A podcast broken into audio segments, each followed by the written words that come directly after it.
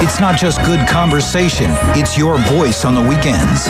Weekends with Kenny Rahmeyer on News Radio KLBJ. What's going on? What's going Yeah, what's going on? What's going Tell me what's going on. I'll tell you what's going on. What's going Great show. I've been listening for a while. Hi, Kenny. Hi. Thanks for working the weekend. I pass through every now and then and catch your show, and I really do enjoy it every time I get to come through town. You're you're straight and honest, and I appreciate it. Come on, talk to me. What's going on? What's going Yeah, what's going on? What's going Tell me what's going on. I'll tell you what's going on. What's going And good afternoon. Welcome to Weekends with Kenny Rahmeyer, right here on News Radio KLBJ. Thanks a lot for being with us live and local this afternoon. Coming up on the program today, a national security bill that appears to be gaining some steam on Capitol Hill this weekend, along with some really very concerning remarks from our U.S. FBI director in Munich, Germany, about cybersecurity threats from China. All of that coming up here in just a moment on KLBJ. Also, local story some troubling concerns on the part of a Round Rock ISD school board member over an investigation into the, the Round Rock ISD Police Department. This report has not been released to the public, and we're going to talk with this board member about her concerns about all this. She's read the report, and we'll talk to her in just a few moments. Right here on News Radio KLBJ. We'll have some presidential politics and a whole lot more this afternoon. And as always, you can join us as we go along this afternoon. 512 836 0590. Give us a call or send us a text here on KLBJ. So, you know, leading up to the weekend, there was a, a, a bipartisan bill was passed last week in the Senate, and it was what, 90 some billion dollars, right? $60 billion for Ukraine, $14 billion for Israel. $9 billion for humanitarian aid to Gaza, the West Bank, and Ukraine, and then about $5 billion to deter Chinese aggression in uh, around Taiwan. And so that passed in the Senate. It's going nowhere in the House. So on Friday, a $66 billion national security package was rolled out. It includes some border restrictions meant to appeal to some of the members, Republican side at least, in the House of Representatives. So that's $66 billion, $47 billion for Ukraine, $10 billion for Israel, $5 billion for the, the Chinese component of this over around Taiwan, and then $2 billion support operations in U.S. Central Command. But it also includes stricter measures for border security, including reinstating the Remain in Mexico policy for one year. It would also require the Secretary of the Department of Homeland Security to suspend entry of inadmissible migrants at the border if they determine it's necessary to achieve operational control of the border for one year. So that was a hot topic on some of the Sunday TV news shows today. Uh, here's uh, Senator Amy Klobuchar and the majority leader in the Senate, both Democrats, Chuck Schumer, talking about the importance of, of passing some bill that we just talked about. When you look at what this funding is for, it is for making sure our own troops in places like Poland are funded so they can be a deterrent for any additional Russian invasions because who stops Vladimir Putin if he marches right into Kiev, marches right into Ukraine yeah. from going further? I'm here today to say that the death of Navalny rings an urgent alarm bell that demands that House Speaker Johnson pass the bipartisan national security supplemental with the dire help that Ukraine needs. Navalny, of course, the uh, the anti-Putin activist over in Russia that was was found dead in prison. Very troubling stories about uh, what's been going on with his situation. President Biden weighed in on the importance of trying to pass some legislation. He was uh, really taking it out on Congress for not doing their job. Here's President Biden about all this. The idea that we're going to walk away from Ukraine. The idea that we're going to let NATO begin to split is totally against the interests of the United States of America, and it is against our word we've given so since since all the way back to Eisenhower.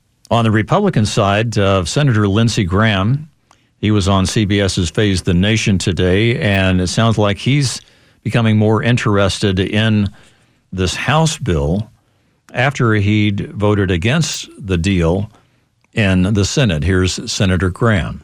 Why did I vote no? I want to help ourselves by securing our border. I want to help Ukraine, Taiwan, uh, and Israel. The border provisions were, were not adequate Understood. to the task, even though there were many good things. I see a pathway forward now for Ukraine, Taiwan, and, and uh, Israel. I see a way to secure our border in a more simple fashion. Let's make Russia a state sponsor of terrorism. All of this can happen in the next 30 days. It would be a game changer for the world. So uh, we'll see what happens. All right. Well, I think the House is out for at least a couple of weeks or more, so he's talking 30 days. We'll we'll follow that story and, and see where it goes. I mentioned some very uh, troubling comments out of our FBI director over at this big uh, security conference in Munich, Germany. This is Christopher Wray talking about uh, his concerns about Beijing's efforts to covertly plant offensive malware inside U.S. critical infrastructure networks. And he says it's now, quote, at a scale greater than we've seen before. End quote. He said these Beijing backed actors are pre positioning malware that could be triggered at any moment to disrupt U.S. critical infrastructure. He said it's the tip of the iceberg. It's one of many such efforts by the Chinese. And that uh, in China, he says uh, they're getting increasingly aggressive about inserting offensive weapons within our critical infrastructure to attack whenever Beijing decides the time is right. He declined to elaborate on what other critical infrastructure has been targeted. He stressed that the FBI has, quote, a lot of work underway, end quote. And over at this conference, he's been prodding the foreign governments in Europe and Asia to put more resources on this threat of the Chinese hacking campaigns, especially protecting critical infrastructure. So, some of these concerns he had expressed not too long ago in front of our congressional committees here, and we're going to keep following this story. He said that the United States is particularly focused on a threat of pre-positioning. And some European officials describe that as the cyber equivalent of pointing a ballistic missile at critical infrastructure. So none of that sounds good, and we'll continue to follow that story. National security concerns here on KLBJ. Another local story that's that's pretty troubling as well, we're going to see what we can find out about this. An investigation into the Round Rock ISD Police Department was initiated by the Round Rock ISD superintendent in October of last year. That investigation was done by a third party independent investigator.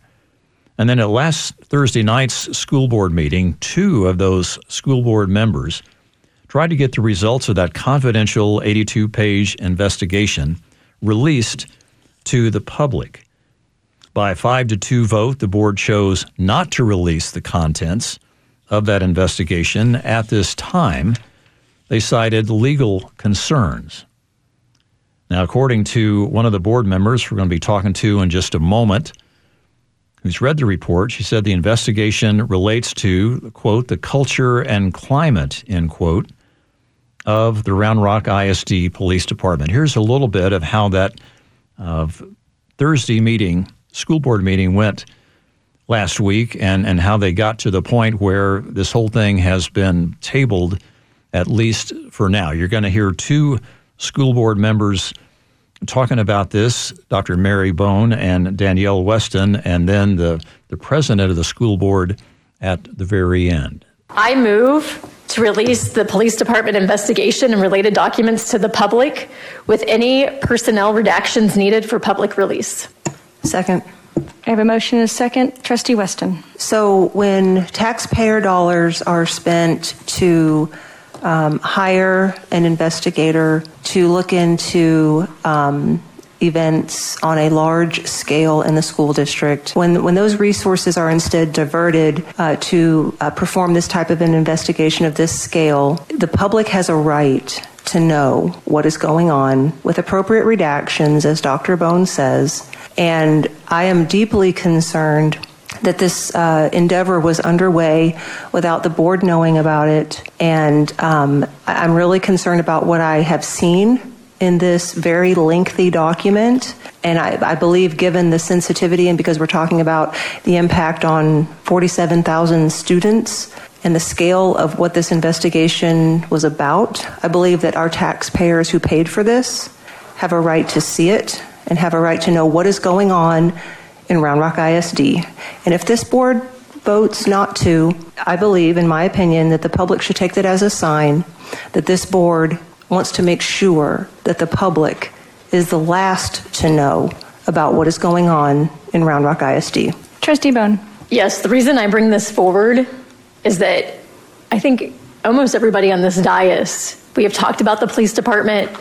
The police department is fairly newly formed still. There was a lot of controversy in our community about the police department. And I think any type of investigation, like Trustee Weston said, on a large scale is of public, high public interest.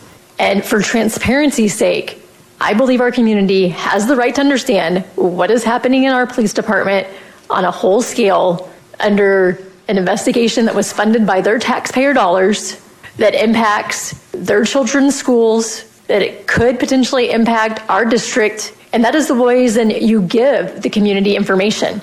Because as I stated to my colleagues, this did not come from inside the district. This is already out in the community. The community has broad knowledge of what is going on, and it was brought to me randomly, and I didn't even know about it. And the community that does not build trust in the community. The community thinks we know what's going on on this dais without having to request it for months and finally get the documentation when our community members already know because some of these things were filed by those community members and they assume that the board is oversighting the district. Um, I have a substitute motion. All right. And so, uh, right at the end there, a motion was passed five to two to table the release of the report pending conversations with legal counsel. That's where it ended up last Thursday. Board member Danielle Weston has read this report. She told me before we went on air today that she's got, quote, grave concerns, end quote, about the safety of students, faculty, and staff in the district based on what she's seen in this report. And we'll talk with her live coming up just a moment here on KLBJ. And thanks for being with us this afternoon. Kenny Rahmeyer with you on News Radio KLBJ. Uh, if you just joined us, we are talking about an investigation into the Round Rock ISD Police Department. And joining us to, to talk more about that is one of the school board members there, Round Rock ISD, Danielle Weston. Danielle, thanks a lot for being with us on KLBJ this afternoon. Thank you, Kenny, for having me on. Um, it's very important to me that the public know what's going on here. So uh, it's with great distress and worry, but certainly out of a sense of obligation that I'm on the phone with you right now. Okay, so let's talk about this. You've told me that you've read the report, it's 82 pages. School district attorneys have told you you can't reveal the contents, that it's marked confidential. What you have shared with me before we went on air today is that it has to do with the climate and culture of the Round Rock Independent School uh, Police Department, and you've said it's bad. You've said that you have grave concerns about the students, the staff, and faculty's safety. Can you elaborate on that? Yes, I will, Kenny. And I think a lot of our listeners can probably relate. You know, I, my husband and I have five children. We have 47,000 students in this school district. Nothing is more important than our children and their safety, along with the safety of um, six, a, a 6,000 person workforce. And so it was last fall, probably in October, that uh, I started hearing rumors in the community that there was a, a investigation of the entire police school district police department underway. And initially, I kind of dismissed it because I thought, well, you know, something like that was going on. Certainly, the school board would know about it. But the rumors persisted, and so uh, Trustee Mary Bone and I inquired to the superintendent about it. And after some delay, he finally admitted that you know this investigation was going on, and so we requested you know re- what is the report, what are the findings, and that was we started requesting that in November. It was finally provided to the school board in the January 10th through 16th time frame. And uh, also back in November, we were asking for it to be on an agenda. And so finally, we got the report in mid January, and then finally, it got on the agenda for discussion last Thursday night. And then the tape that you played uh, is the publicly available um, concerns that we voiced coming out of that meeting. And so I need you to try to help us understand when you talk about the climate and culture. You've you've said that's a lot of what you took out of this report. Um, does that reflect on the competency and capability of the Round Rock School Police Department? Well, Kenny, I will tell you, and I actually pulled up the report again. I have it right in front of me, and I've got the observations and findings from the third party investigator who I believe came from the Dallas Fort Worth area and our community to perform this um, large scale investigation. And when I read this, Kenny, I tell you, I could not sleep Thursday night based on what I see in it. Now, I do not have any uh, specific knowledge of a specific threat or anything like that. That is not what we are talking about. This was an investigation of the culture and climate of the school district police department. And when I read it, I could not sleep Thursday night. Uh, you heard my comments from the dais. You know, parents send their children to these schools with an expectation that everybody's working together and that the focus is on the students and that uh, you know certain things we have expectations and i think if parents in our community and our taxpayers were to read the findings and the observations in this report they would share my grave concerns for okay, the safety but, but you are bound as of now by your attorneys there within the school district that you can't talk about or reveal any more about what's going on with this report. Is that correct? Yes, that's the, the school district attorneys paid for by taxpayers are telling the board members that we are not allowed. They've got the word confidential stamped across this document, and they say that we cannot reveal it. And so I, I the reason I'm talking to you, Kenny, is because I sit here as a wife, a mother, a taxpayer, and I'm I'm very conflicted about what I'm supposed to do because I believe that the public and I believe that parents have a right to know what is going on in the school district when we are talking about the safety of children and staff. And these attorneys are telling me that we can't. All right. And so as it stands now, the the motion was made and passed five to two. Not going to release it now. We're going to uh, talk to our attorneys some more and go from there. So there is no definitive date yet established to release the contents of this report. Is that correct? Yes, that is correct. There's some sort of they passed some sort of vague motion. You know, Mary made Dr. Mary Bone, one of the school board trustees, made a motion to release the report. I seconded it. They would not vote on that. Instead, they put forward a different uh, motion to delay it and consult with the attorneys at some unknown date in the future. Okay, so uh, some of the comments between you and and Dr. Bone were talking about the community already knows about this, and officers are starting to talk. What I don't want to go along with hearsay necessarily, but is there word on the street about this at all? I think you'd said that all of the Round Rock uh, school officers had been interviewed. Is that correct? Uh, that is my understanding, uh, based on what I can see in the report. And you have to understand, Kenny, uh, these are these are real people, and they have wives, they have neighbors, they have friends, they have family, right? They have uh, children. So these are these are community members, and when you've got an investigation uh, and the nature of what they're being asked about going on, uh, human i mean word starts to spread right? But like i said when i ori- originally just sort of caught wind of rumors in passing i dismissed it because i thought well surely that would be ridiculous that you would have some sort of investigation of that nature with those kinds of topics and the the school board would know nothing about it. So i, I just dismissed it. But then the the rumors persisted. We went ahead and asked and then it was confirmed. Okay, so and by the way, I did on Friday afternoon. I called the Round Rock ISD, uh, the police department. I talked to a supervisor who would neither confirm nor deny anything about this investigation. I was referred by her to the district public information office.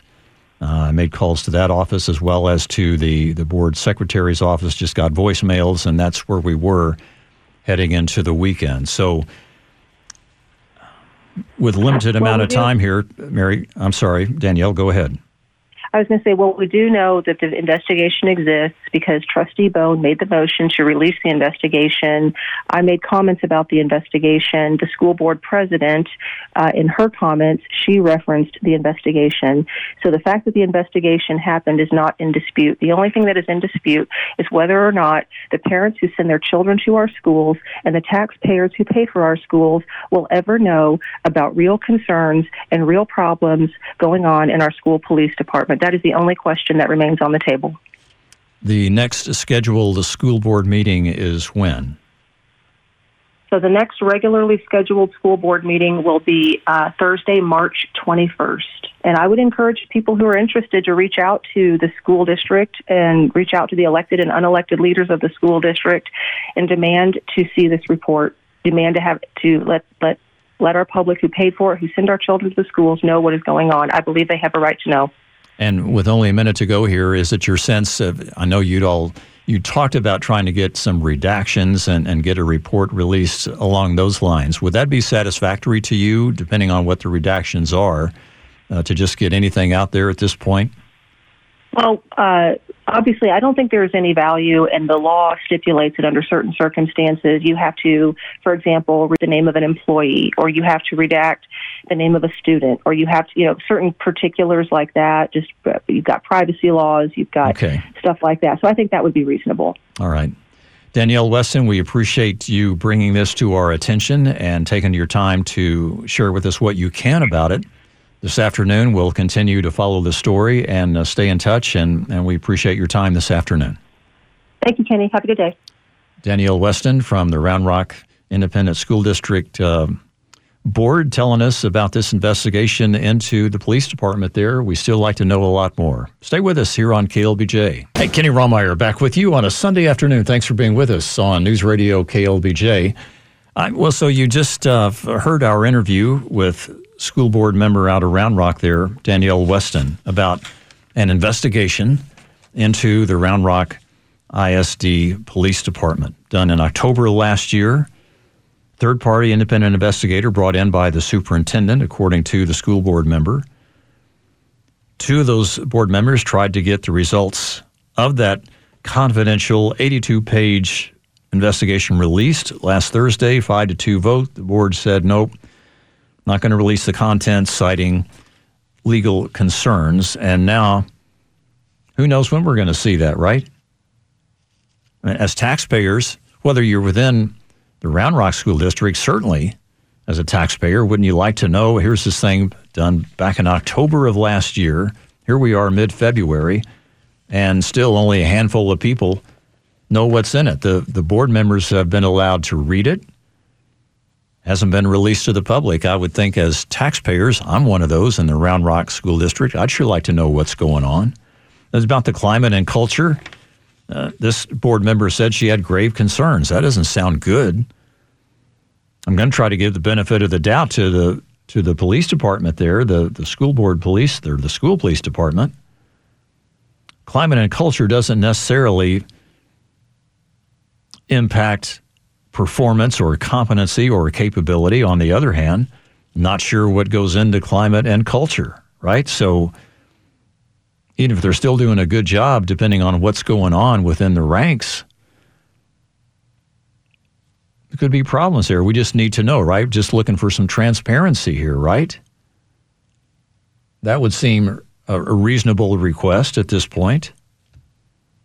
512 836 0590. You can give us a call, send us a text here on KLBJ if you have any thoughts on that. Just one of several things we're talking about this afternoon here on KLBJ. Let's we'll stay on that. And she said the next board meeting is not till what March 21st. Okay, well there's a whole month for uh, taxpayers, for parents, faculty members, students, right, to uh, to step up and say, hey, we want more information here. That seems like a reasonable request at this point.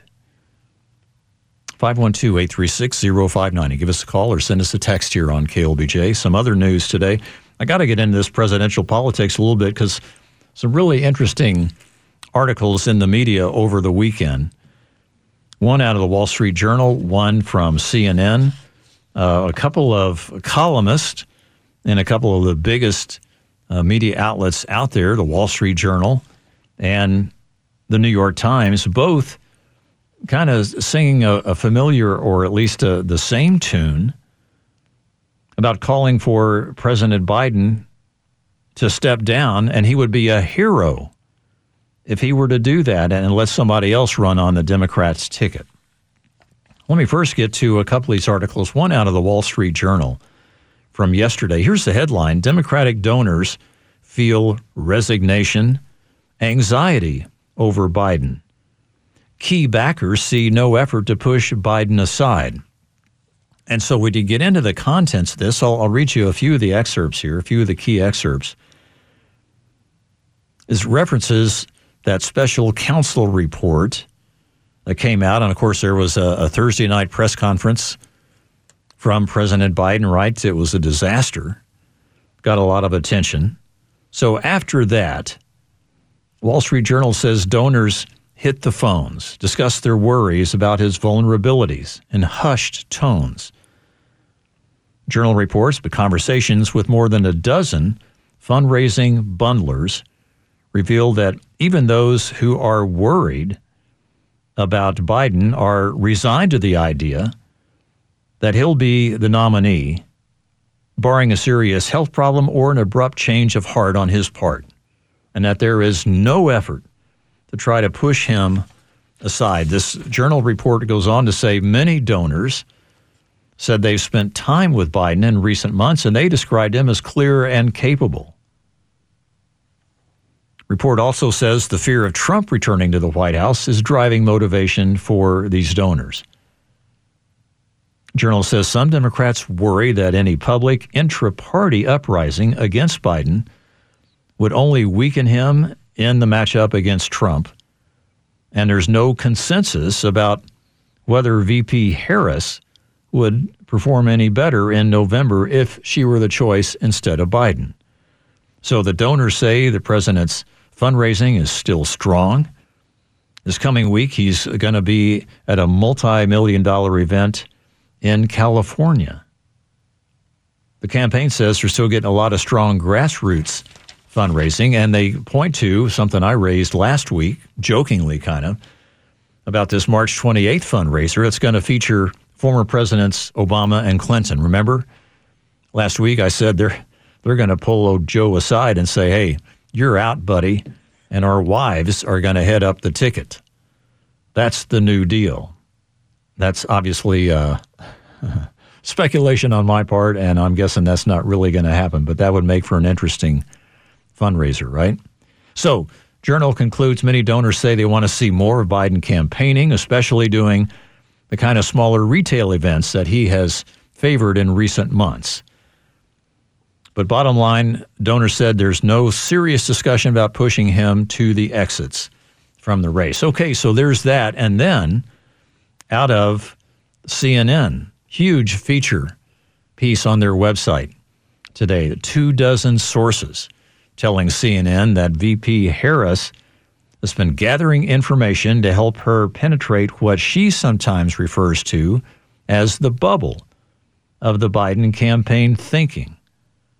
And she's telling people she's hoping to use the intel that she's picking up in these conversations to push for changes in strategy and tactics that she thinks is going to put the ticket in better shape to win. And so, according to CNN, a lot of leading Democrats who have been anxious about a campaign they think's been stumbling, even past a point of no return, say their conversations with the VP have been surprising and a welcome change months after feeling like they've been sloughed off by the White House and the Biden campaign headquarters. So, a lot of these people say their conversations have shifted their opinions of her, and they see her now as a more integral and complementary part of the reelection effort. Okay, so I'm going to give her credit when she says she's trying to break through the bubble of the Biden campaign. It was just last week, right? I, I talked about insiders telling the New York Times the campaign is in as much said this campaign is bubble wrap. It's not the basement campaign that they had back in 2020. This time around, it's bubble wrap. And so she was apparently astute in that regard. But beyond that, this seems like a puff piece designed to try to, uh, I guess, get the public thinking that VP Harris is much more competent and capable and strategic and a key part of the campaign and, and all this other stuff than anything we see evidence of, those of us who are watching any of this very closely. 512 836 0590. Give us a call or send us a text here on KLBJ. And then, interesting editorial piece out of the Wall Street Journal this weekend. Oh, this is pretty good. Bill McGurn said the selection of Kamala Harris turns out to be the best thing Biden has ever done for himself, if not for the Democrat Party. Because he's stating the obvious, what a lot of us have been saying as long as she's in the West Wing, he's not going anywhere. Democrats wanting to replace Biden fear if he's on the ticket, they might lose, but they further calculate for all his problems, she would even be an easier win for Trump. And so, bottom line, however inadvertent it may have been, according to Bill McGurn, Biden's choice of Kamala Harris was maybe the most brilliant strategic move of his long political life. So, there you go. And then these two columnists, Peggy Noonan out of the Wall Street Journal, Ezra Klein out of the New York Times, both, did they compare notes before they went to press here? Both saying Joe Biden ought to step down as president and that that would essentially make him a hero in the Democrat Party and maybe even in the country, making way for a new nominee. Peggy Noonan concludes when the topics about Biden, Democrats are depressed, but they accept the inevitability here that there's nobody else and the Democrats are not going to ever agree on anybody else. And Ezra Klein's just saying he ought to step down and be the hero and make way for a different nominee, and that the likes of Barack Obama, Congresswoman Nancy Pelosi, and other close allies are the ones that would be best positions to convince him to drop out. Doesn't seem like any of that's going on. Meantime, it's full speed ahead for the Biden campaign to continue to dole out as many favors as he possibly can. A couple of good examples here.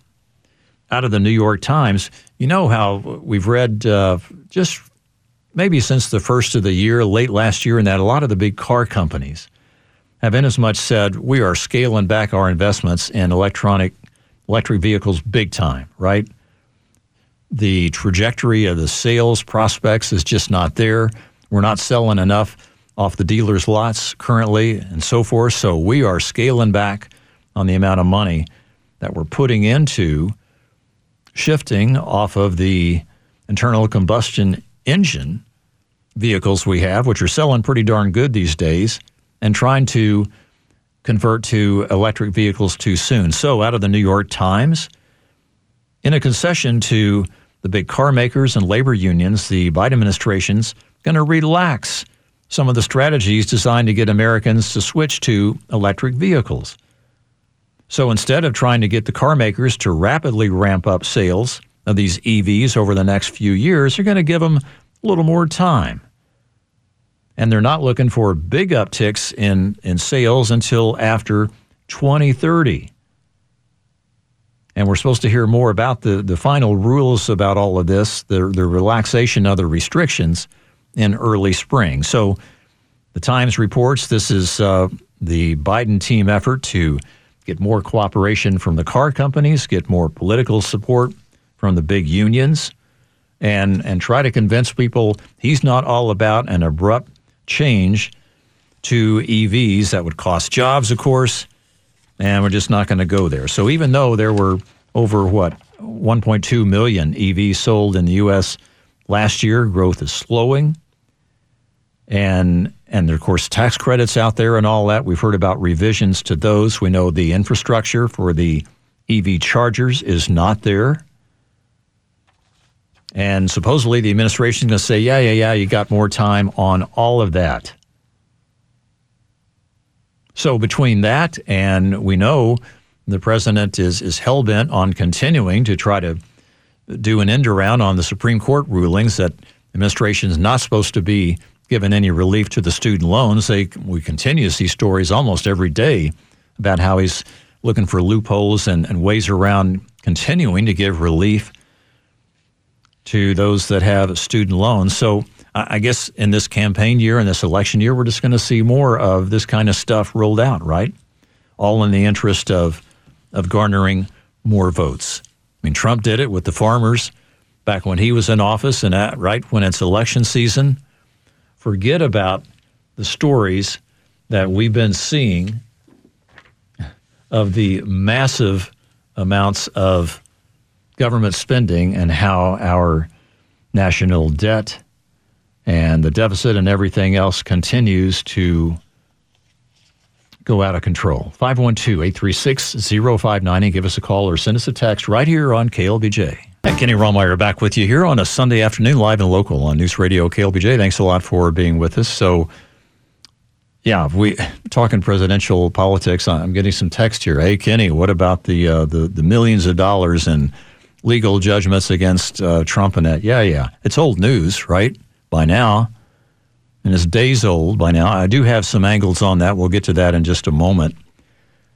I, I continue to see these reports about how this campaign year is going to be.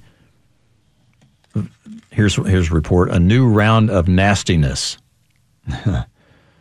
says themes, and as far as the advertising goes, right? Themes of hope and optimism, once a staple of campaign messaging, are an increasingly short supply. Negative ads now make up more than half of all political ads in the top media markets.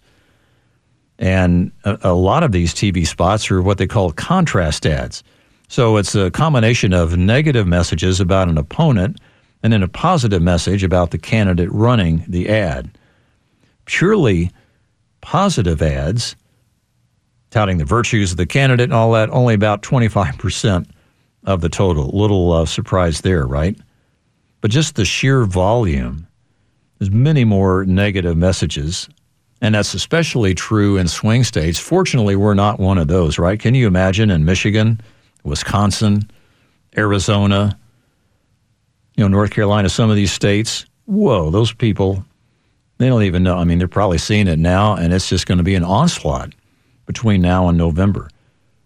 Now, just get this in the Phoenix media market, 20 years ago, 20,000 ads maybe. Today, 100,000. And this really began, they say, the negativity really started taking off in the 2000 election cycle. And this uh, company, Ad Impact, an advertising analytics firm, says the current election cycle is going to be the most expensive in history, more than $10 billion dollars spent across all media platforms. Wow. That's up 13% from 2020 if it all plays out that way. And then, along with that, just engagement with political news. Listeners like you all listening on a Sunday afternoon right now, you are clearly the minority. Engagement with political news and news generally down considerably compared to the last presidential primary election cycle. This report says Americans continue to channel their attention toward lighter topics like sports and entertainment. And, and people are looking for storylines outside of the election and hard news. Well, people are worn down, right? They're worn out already. We still got nine months to go. Cable news ratings down a lot in, uh, say, between November last year, January of this year. Engagement with platforms like Instagram, Facebook, and Twitter, X, TikTok, all those. A lot more than uh, the, the, town halls and the debates and, and that kind of stuff. So there we are. We're just we're tuning out collectively. And then, of course, Bill Maher. No, this is uh, Kevin O'Leary.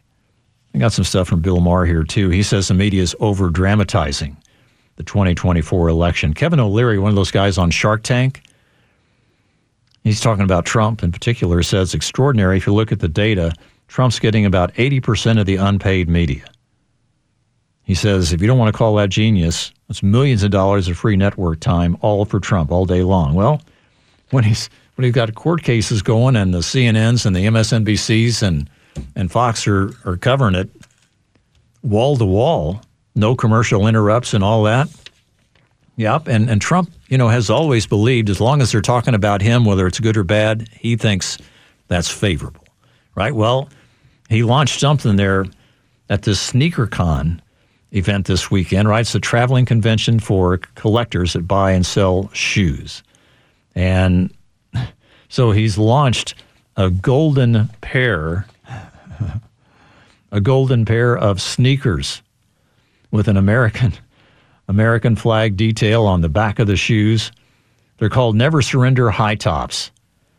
And apparently there's a split crowd there. Some holding up signs, sneakerheads love Trump signs. Others were booing and shouting. And so, yeah, these are $399, a limited edition, of course. Well, what do you know? They sold out already. What a surprise there. A thousand for sale, sold out last night. I'm sure that's by design. Ten of them were randomly autographed by Trump. And I, I, I put I did some math on this. So, at now supposedly this has nothing to do with the Trump campaign, right? Sneakers, perfume, cologne, right? He's got all sorts of stuff going. All the, the his name, image, and likeness is licensed to an, an LLC venture. But I thought, all right, well, he's got, as the texture pointed out, millions, hundreds of millions of dollars of, of legal consequences now ahead of him. And I just said, okay, so if we take 399 as the going rate there, you'd have to sell 1.14 million pair of sneakers to try to offset the four and a half some four hundred fifty million dollars that he, he really needs to try to offset the losses so far. And I'm thinking, so what? How do we get that up a little bit there? Maybe, um, maybe you click the heels, you get an audio file of Lee Greenwood's greatest hits. Maybe, um, maybe you could partner with the My Pillow guy, have a matching companion set of the golden sneakers and some golden sheets and pillowcases. Maybe for five ninety nine, you could ratchet it up here. Five ninety nine, a little secret compartment there. We got some hydroxychloroquine, maybe some ivermectin if you ever need it, just in case. I don't know. It's going to give uh, going to give the comedians lots to work with here in the days and weeks ahead. I'm guessing there's going to be another run, and then another run, another the demand. Right? He's got to respond to the demand. I got to get to a couple of stories uh, just just to wrap up here. And Garrett was hoping that you could jump in because you're the only one that's going to know about this stuff. Uh, because I'm talking pizza and and drinks, right? Now, that's in your wheelhouse, isn't it, Garrett? Producer Garrett. You got a mic up there. Can't hear you yet. There we go. We're good. Pizza and and drinks.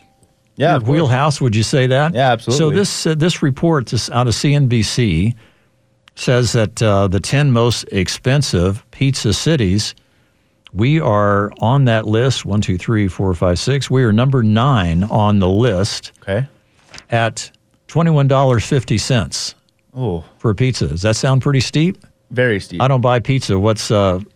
Because in New York, it's almost thirty bucks. Oh man. Now I don't know what kind of pizza or whatever. Just what are we talking here for a, a pizza? If you went out to get a pizza, what are you hoping to spend? Maybe like seventeen. Ah, so okay, so this is five bucks more than what you'd be like. That's spend there, crazy. huh?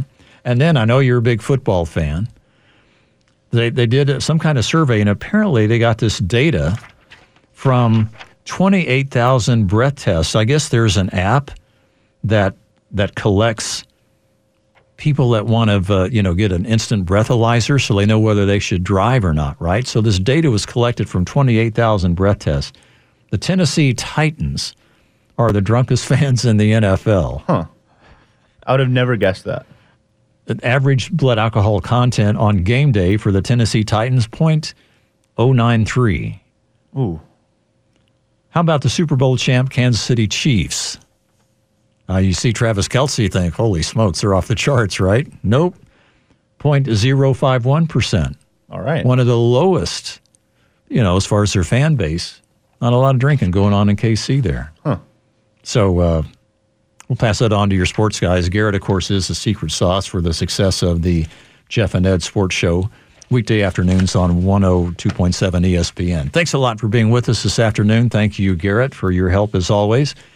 And uh, the latest in news coming up next, right here on News Radio KLBJ.